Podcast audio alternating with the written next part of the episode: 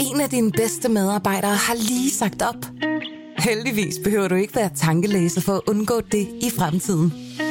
WinningTemp indsamler data gennem hyppige og anonyme medarbejderundersøgelser, så du lettere kan mærke pulsen på dine medarbejdere og støtte der, hvor der er behov. Kunder som Alfa Laval, Orkla og Volvo bruger allerede WinningTemp og ser, at det øger trivsel, reducerer turnover og hjælper med at fastholde talenter. Få gratis gennemgang allerede i dag på winningtemp.com. Berlingske. I don't even know what to say. What an incredible day this has been. It has just been phenomenal from start to finish. Søndag, efter syv års rejse ud til asteroiden Bennu og tilbage igen, fløj det amerikanske rumfartøj OSIRIS-REx tæt forbi jorden og sendte en lille kapsel ned gennem atmosfæren. This is a small step for a capsule and a giant leap for science. I dag taler jeg med astrofysiker Christina Tolbo om, hvad der er inde i kapslen, og hvorfor rumfartøjet OSIRIS-REx kan være med til både at give os svar på vores oprindelse og sikre vores overlevelse. Velkommen i Pilestræde.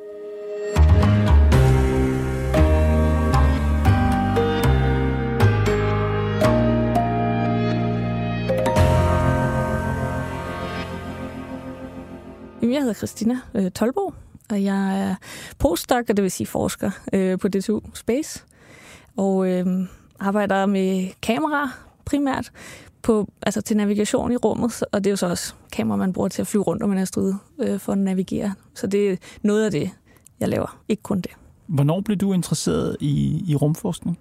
Jamen, jeg har altid godt kunne lide naturvidenskab og matematik og, sådan, og gå i skole for den sags skyld. Men øh, på et tidspunkt, mellem jeg var 10 og 12, tror jeg, var vi i Rundetårn. Og der var en, øh, en dygtig rundviser, der tog os med op i observatoriet på toppen.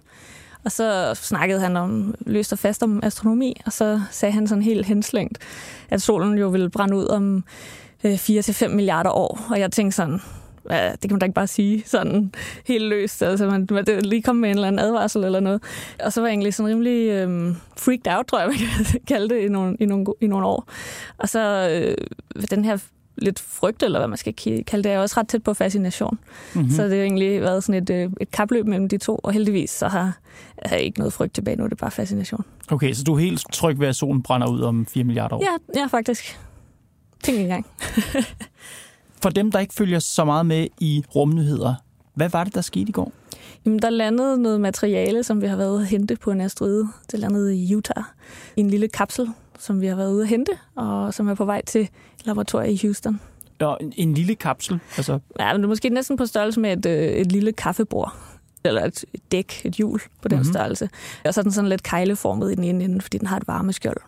Og hvad gemmer sig inde i kapslen? Der gemmer sig en masse lag, for at det ikke skulle blive varmt inde i kapslen. Så en masse teknik omkring, hvordan man, man gør det. Og så helt inde i midten, der ligger der så materiale fra en anden verden, kan man sige, fra en asteroide, der, der hedder Bennu.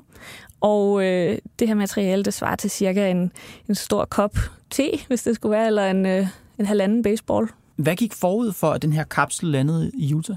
Jamen, øh, syv år lang mission, der hedder Osiris Rex, som har fløjet øh, ud til asteroiden Bennu, og fløjet rundt om den mange gange og virkelig kortlagt dens øh, overflade. Og så i 2020 så øh, lavede man det, der hedder en tag and go, som er, at man flyver ned til overfladen med en robotarm og virkelig hurtigt snupper en del af asteroiden med sig og lukker den inde i sådan en lille kapsel. Og så går turen tilbage til jorden. Og så i går, så øh, lidt øh, væk fra jorden, så frigjorde man så den her kapsel, som kom ned gennem atmosfæren og landede i ørkenen i USA. Mm-hmm. Den asteroide, som den landede på, fortæl mig om den. Jamen, øh, Bennu er 500 meter i diameter, øh, så sådan mellemstor kan man måske godt kalde det. Det er også en øh, Near Earth Object, en NEO, som det hedder. Det vil sige, at den kommer relativt tæt på jorden i forhold til den over 1 million mængde asteroider, vi kender. Så er det øh, nogle af de 30.000, der kommer tættest på. Og den her er så også klassificeret som potentially hazardous, og det vil sige, at den kommer måske på et tidspunkt lidt for tæt på mm-hmm. om nogle hundrede år. Så vi vil gerne forstå dens dynamik bedre, hvordan den bevæger sig. Hvis man stod på overfladen af Bennu, hvordan ville det så føles? Altså, jeg tror, det ville føles ligesom at stå i en, i en stenet ørken, har jeg lyst til at kalde det. Altså, der er grus og løse sten. Så ligner den sådan lidt en kartoffel i form. Then it was about 500 meters in diameter, which is taller than the Empire State Building. It rotates upside down on its axis compared to Earth, with a tilt of over 177 degrees. Da Osiris landede på den Ja. i 2020, der er en fantastisk videooptagelse. Mm-hmm. At man ser simpelthen billedet af, af, af rumfartøjet, der lander på den her asteroide. Ja. Men jeg har siden fået at vide, at den, den arm, den sender ned, den faktisk forsvandt ret langt ned i overfladen. Altså som om, at, at asteroiden er blød eller et eller andet. Jamen, den er i virkeligheden måske sådan lidt løs, sådan rubble-agtig kalder man det. Altså, den har løs grus på overfladen. Og det tror man er, fordi den nok består af tidligere asteroider, der er stødt sammen og gået i smulder. Og så det her smulder ligesom samlet sig til en ny klump. Ikke? Øh, og det er derfor, den er så, så sådan ujævn og ro, kan man sige. Og den her arm, den, den er også lidt mere ligesom en harpun, når man siger lander. Den er lidt mere ligesom en meget hurtig landing, så de kalder det tag and go, fordi den, den faktisk ikke rigtig lander, men mere skyder en robotarm ind i øh, asteroiden og flyver væk med det samme igen. OREX MSA on OREX op. Sample collection is complete, and the factory burn has executed. All right. And we're bringing the samples home. At sende et rumfartøj ud til en asteroide og lande, eller i hvert fald sådan harpun ned på asteroiden, indsamle noget støv fra overfladen, lette igen, flyve tilbage til jorden, sende en kapsel med asteroidestøvet ned på jorden. Hvor stor en bedrift er det? Jamen, det er en ret stor bedrift, fordi det kan godt være, at det er sket to gange før med, med japanske sonder, men de har samlet cirka 1 gram i den første mission og 5 gram i den anden mission. Og i det her tilfælde er der tale om over 200 gram. Så vi får meget mere materiale, der ligesom kan blive delt ud på forskningsinstitutioner over hele verden, så vi kan undersøge meget mere, end vi ellers har kunnet. Og det er altså stadig rigtig svært at både flyve til en asteroide, flyve omkring en asteroide, og så lande på den, uden at ligesom støde ind i den og ødelægge noget. Det er måske et åndssvagt spørgsmål, men hvorfor er det svært? Hvad er det svære? Jamen, det er jo en meget lille, et meget lille objekt, så det er jo 500 meter i diameter, og i ude i rummet, så er det ligesom at finde et lille bitte, bitte, bitte støvkorn i den mørke himmel. Så den bevæger sig også øh, lidt uforudsigeligt, altså den kan ændre på sin bane hen over nogle, nogle årtier, øh, og vi kan ikke se dem særlig godt her fra jorden, så vi ved ikke særlig meget om dem, inden vi flyver derud. Hmm. Og så får man en robot derud, der skal klare temperatursvingninger og stråling, og som skal kunne tænke selv, fordi asteroiden er jo langt nok væk til, at vi har forsinkelse. Så det skal være en autonom satellit, der selv kan tage nogle beslutninger. Og det gør det relativt svært, fordi det er et ukendt objekt, der ikke samarbejder, og du har ikke en kæmpe computer med, der kan tænke. Så du har alle de dårlige forudsætninger.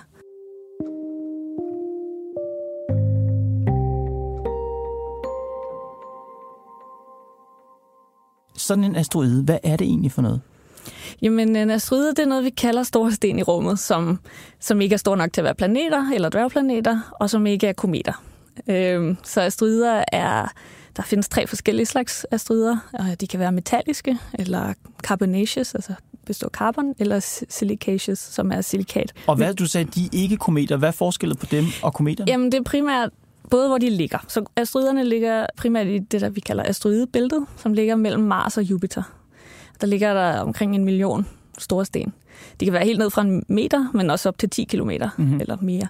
Og så kometerne, de ligger ude i det, der hedder Kuiperbæltet, som ligger ude ved Pluto, så endnu længere ude. Og så er der også noget, der hedder Årskyen, hvor der også er kometer. Så der, de kommer længere ude fra end asteroiderne. Og så har de is på overfladen, og det er derfor, vi får den her hale, når kometerne kommer ind forbi solen. Nu siger du, at asteroiden ligger i det her asteroidebælte mm-hmm. ja. mellem Mars og Jupiter. Det er, jo, det er jo langt fra jorden. Hvorfor kommer de, hvis de ligger det ude i det bælte, hvorfor er de så tæt på jorden? Hvorfor er de ikke bare ude i bæltet? Jamen, øh, den ene grund er, at altså, så langt er der faktisk heller ikke kun 54 millioner kilometer. Det er ikke så langt. Men udover det, så er alle, alle banerne er elliptiske. Og hvis man får sammenstød imellem asteroider, så kan de for eksempel ændre bane, sådan så de godt nok kommer helt ud til Mars, men så kommer de også tæt forbi jorden. Altså hvis de krydser jordens bane, er de jo potentielt farlige for os. Og hvor mange vurderer man kan krydse jordens bane sådan cirka? Øh, man har omkring 20-30.000, som man kalder near-earth objects, som er asteroider, der kommer tæt på jorden. Og af dem er der cirka 2.000, som man kalder potentially hazardous. Og det er ikke sådan, at man skal tænke, at de rammer i morgen eller noget. Det er bare dem, vi holder ekstra godt øje med. Mm-hmm. Hvorfor bruger man ressourcer på at sende rumfartøjer ud til asteroider og hente støv hjem? Jamen, der er virkelig to hovedgrunde, og den ene er, at øh, asteroider og kometer for den sags skyld er efterladenskaber fra solsystemets fødsel. Så det er en tidskapsel, ligesom en flaskepost. Der er ikke sket nogen ændringer med det materiale, siden øh, solsystemet blev født. Så vi kan lære noget om, hvordan, hvor vi kommer fra, hvordan planeter dannes, hvordan de smadres, og hvad der sker inde i kernerne af planeter. Det er den ene hovedformål. Den anden er så det her planetariske selvforsvar, som man kan sige. Fordi vi ved jo, at vi bliver ramt af, af strider, og vi ved også, at øh, for 65 millioner år siden var der en på 10 km, der ramte os og slog næsten alt liv ihjel. Ikke? Det var dinosaurerne. det vil vi gerne undgå næste gang.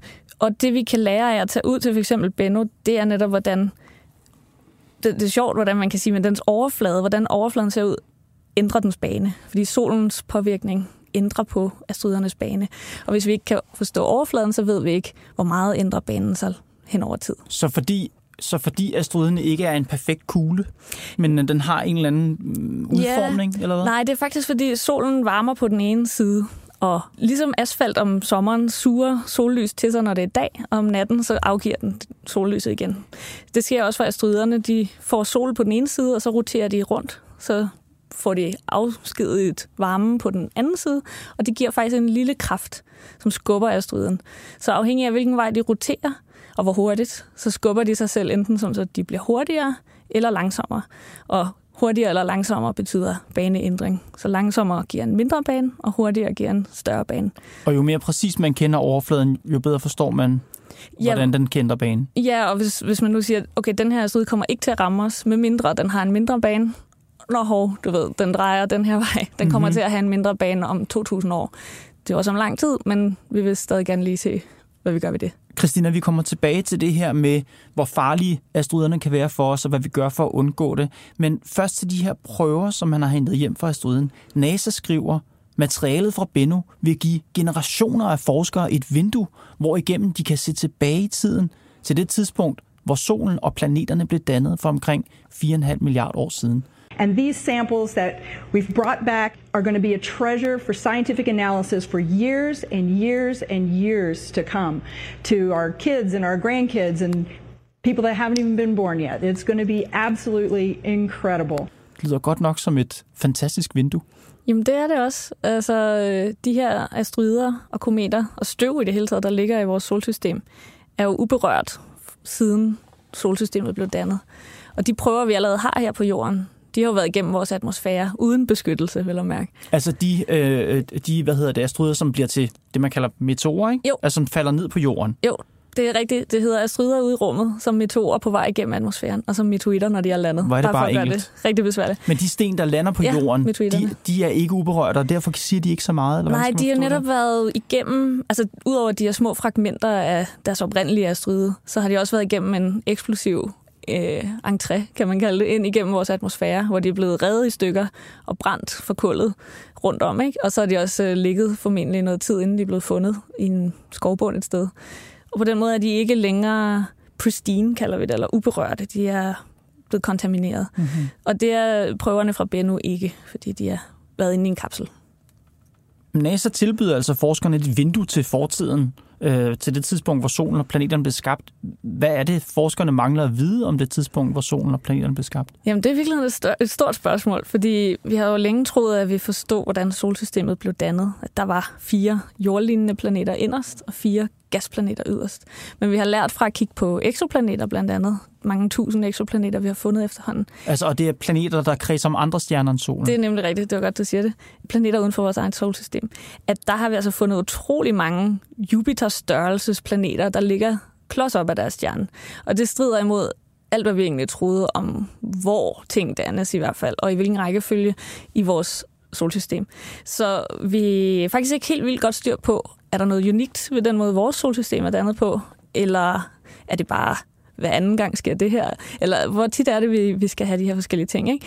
Og der kan man sige, ved at måle på de her elementer, som vi får ned, eller det her støv, som vi får fra Mhm. mm-hmm. Bennu, så kan vi både datere det og sige, hvornår er det dannet, og hvad for nogle processer har været med i dannelsen. Har der været impact, altså ting, der er stødt sammen? Har der været vand på et tidspunkt? Har der været frossen vand? Øh, hvor kunne den her asteroide være kommet fra oprindeligt, og hvad sker der egentlig inde i en planet. Men den del, du siger, vi ved, vi troede oprindeligt, at den måde vores solsystem, altså vores stjernesystem er dannet på, med solen i midten og stenplaneterne inderst, og så de her mere og gasplaneterne i yderkanten, det tænkte vi, det var sådan, øh, den slags foregik. Ja. Når så vi kigger på planeter i kredsløb om andre stjerner, så kan vi se, at nej, den logik er der ikke nødvendigvis. Ja. Hvorfor hjælper asteroider fra vores solsystem med at afgøre, hvorvidt vores solsystem er, hvad skal man sige, øh, den måde, det... Ja, hvad, hvad, Unikt, ja. Jamen, altså, hvordan det hjælper? Det hjælper ved, at øh, det kan jo være, at planeterne har byttet plads. Altså, det kan jo godt være, at der er en rækkefølge og et bestemt sted, man bliver dannet, men at det ikke er evigt gyldigt. Hvordan kan asteroiden, hvordan kan forskeren ved at se på støv fra en asteroide afgøre, om planeterne i solsystemet har byttet plads? Asteroidebæltet, som det er, ligger blandt andet, hvor det gør, fordi Jupiter er så enormt stor og tiltrækker asteroider. Det er måske også med til at sørge for, at vi ikke bliver ramt så tit, som vi ellers kunne være blevet. Så måske er, er Jupiters eksistens og dens placering noget, der gør, at vi kan have liv her på jorden. Måske er det noget af det, vi skal kigge efter, når vi kigger efter liv på eksoplaneter. Så det er ikke sådan en en-til-en, sådan det her støv siger, at det her har flyttet sig, men en del af et større puslespil, hvor vi ved at kunne forstå en brik mere, bedre kan sætte puslespillet sammen. Det er måske sådan, jeg vil forklare det. Så det ene store spørgsmål, det er det her med, hvor bliver planeterne, de, de, hvad skal man sige, de faste planeter og gasplaneterne, hvor bliver de dannet i typisk rundt om en stjerne? Ja. Er der andre ting, vi mangler svar på i forhold til solsystemets dannelse? Ja, altså man vil jo altid gerne som forsker finde ud af, er det, er det 4,631 eller 4,6311 milliarder år siden. Så der er jo stadig også øh, noget dynamik omkring præcis, hvornår og hvornår definerer man, at det solsystem er født. Men ellers, så for mig i hvert fald, er det store spørgsmål. Hvad er det for nogle processer, der foregår når en planet bliver til en planet. Fordi vi kan jo ikke kigge ind i jordens kerne. Vi ved, den er metallisk, og der er en dynamo og sådan noget. Men ved at kigge på... En dynamo? Ja, det er øh, den flydende metalkerne, den snor rundt, og det er det, der giver os vores magnetfelt. Mm. Og vi ved, at vores magnetfelt også er medvirkende til at have liv her på jorden. Så, så igen, stort puslespil, mange brækker. Men asteroider er jo, er jo i virkeligheden måske forskellige stadier af en planets dannelse, som ikke er blevet til en planet. Så der er måske en metallisk asteroide er måske en del af en oprindelig kerne som fra en planet, der ikke nåede at blive født. Og Bennu er måske stykker af en overflade fra flere asteroider, der er stødt sammen. Så vi kan ligesom lære noget om de lag i vores egen planet, eller de andre terrestriske planeter, de jordlignende, øh, plus gasplaneterne, ved netop at forstå forskellige asteroider og få prøver fra forskellige steder i rummet og fra forskellige objekter i rummet.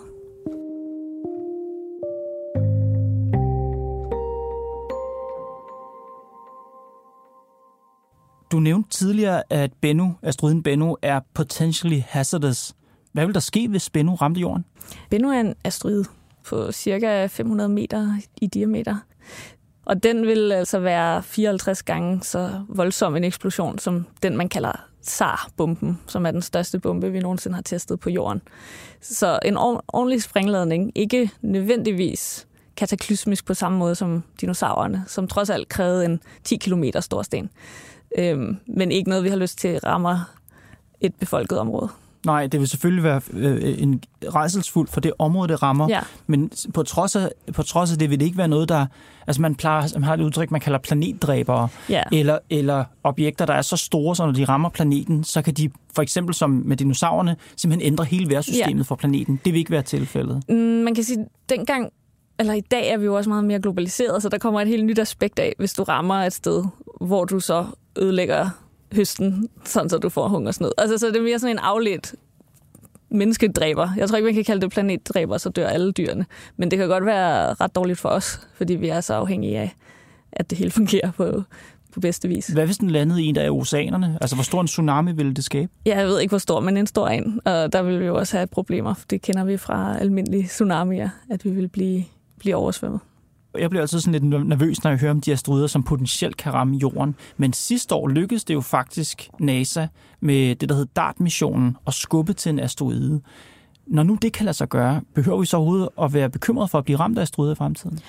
Altså, jeg vil anbefale, at man ikke er bekymret for det, men hvis man gerne vil trøstes lidt, kan man sige, det hjælper jo på det, at vi har kapabiliteten som DART. Hvis man alligevel gerne vil bekymre sig, så kan man sige, at problemet kan være, at vi ikke nødvendigvis kan se en asteroide, før den er på vej mod os. For eksempel hvis den kommer med solen i ryggen, eller hvis den slet ikke kommer fra vores solsystem, så vi ikke har kunne se den før. så er der også det, at sådan en mission som DART alligevel tager nogle år at bygge og lave. Og det er ikke nødvendigvis nok tid, hvis det er sådan en, som jeg lige nævnte, man ikke har set på forhånd. Øhm, men kunne man ikke have et beredskab? Kunne man ikke bare have en raket stående klar til at blive fyret af, lige så snart det skulle være? Jo, det kunne man, men øh, så skal vi bare bruge nogle flere penge. men nej, men altså jo, det kunne man, og det, det er nok også tanken. Men indtil videre, så holder vi øje med de 2.000 øh, asteroider, som vi ved mm-hmm. potentielt krydser banen af jorden. Og der er ikke nogen af dem, der kommer til at krydse inden for den nærmeste 100 års tid, altså 200 års tid, 2000 års tid. Men vi vil stadig gerne holde øje med præcis, hvordan de bevæger sig, og om nogle af dem bliver en, en, en udfordring. Og så kan vi gøre noget ved det på, på god tid, med god tid. Christina Tolbo, tak fordi du kom i Pilstred. Det var så lidt.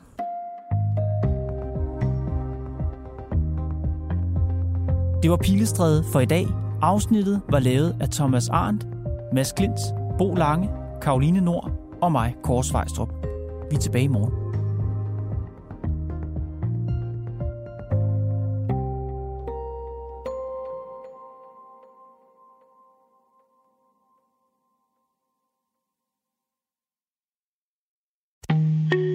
En af dine bedste medarbejdere har lige sagt op. Heldigvis behøver du ikke være tankelæser for at undgå det i fremtiden. WinningTemp indsamler data gennem hyppige og anonyme medarbejderundersøgelser, så du lettere kan mærke pulsen på dine medarbejdere og støtte der, hvor der er behov. Kunder som Alfa Laval, Orkla og Volvo bruger allerede WinningTemp og ser, at det øger trivsel, reducerer turnover og hjælper med at fastholde talenter. Få gratis gennemgang allerede i dag på winningtemp.com.